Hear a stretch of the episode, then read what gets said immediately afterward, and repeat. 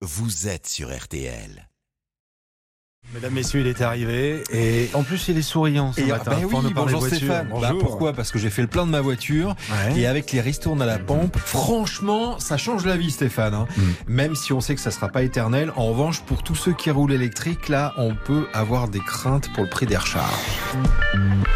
Christophe, justement, vous répondez à une question simple ce matin que beaucoup d'automobilistes se posent. Entre le prix de l'essence qui baisse à la pompe et le prix de l'électricité qui s'envole, est-ce qu'il est toujours intéressant de rouler en voiture électrique ? Prenons le cas d'un automobiliste qui recharge sa voiture à domicile. Dans ce cas, que vous ayez une Renault Zoé, une Peugeot 208 électrique ou un SUV, votre addition reste pour le moment modérée, selon Johan Nussbaumer. Alors, c'est le fondateur de ChargeMap. C'est une application qui vous indique où trouver à bon prix une borne près de chez vous. J'ai fait le calcul du coût d'une recharge aujourd'hui avec les tarifs EDF.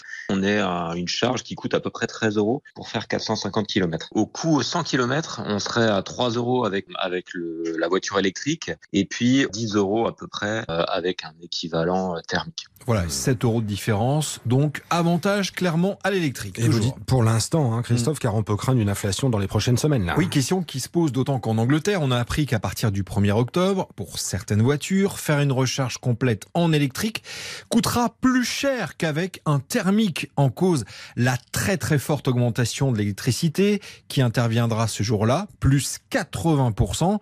Bon, en France, la situation est différente, c'est presque 7 fois moins cher puisque, vous le savez, le gouvernement bloque les prix. Et bloque les prix, mais ça ne sera pas éternel. Ah non, il faut s'attendre à une hausse de 15% des prix de l'électricité au 1er février prochain, mais entre-temps, le prix de l'essence certainement va remonter puisque que le coup de pouce à la pompe devrait s'arrêter fin décembre, donc l'électrique reste encore avantageux. Bon là, Christophe, vous évoquez les recharges à domicile, mais quid des recharges sur des bornes publiques ? Alors ces bornes que l'on peut trouver, vous savez, sur des parkings d'hypermarchés, en ville, certaines sont gratuites, donc là, la question ne se pose pas, mais elles se font de plus en plus rares, et puis il y a les superchargeurs que l'on rencontre principalement sur autoroute. C'est quoi un superchargeur ?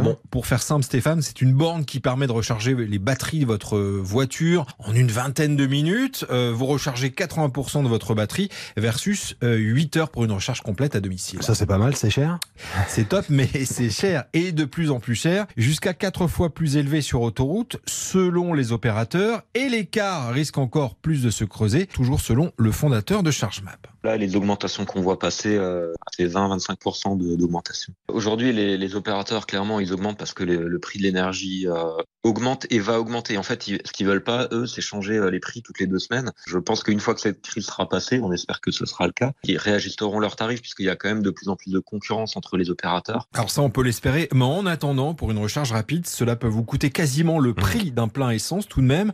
Bon, en résumé, Stéphane, si vous rechargez sur l'autoroute, là, les prix se rapprochent de plus en plus de ceux de l'essence. En revanche, à domicile, c'est toujours avantageux, ce qui représente quand même la majorité des cas puisque 90% des utilisateurs se branchent dans leur garage ou sur leur lieu de travail. L'agenda de cette semaine, il y a l'électrique toujours. Ah oui, à découvrir tout à l'heure chez nos amis de Turbo sur M6, la DS7 avec sous le capot une nouvelle version hybride rechargeable. C'était l'un des principaux reproches que l'on pouvait faire au DS7, l'absence de moteur véritablement haut de gamme. Là, en l'occurrence, le problème est résolu avec un moteur tout à fait dans l'air du temps, hybride rechargeable, 4x4, 360, et 360 chevaux sous le capot.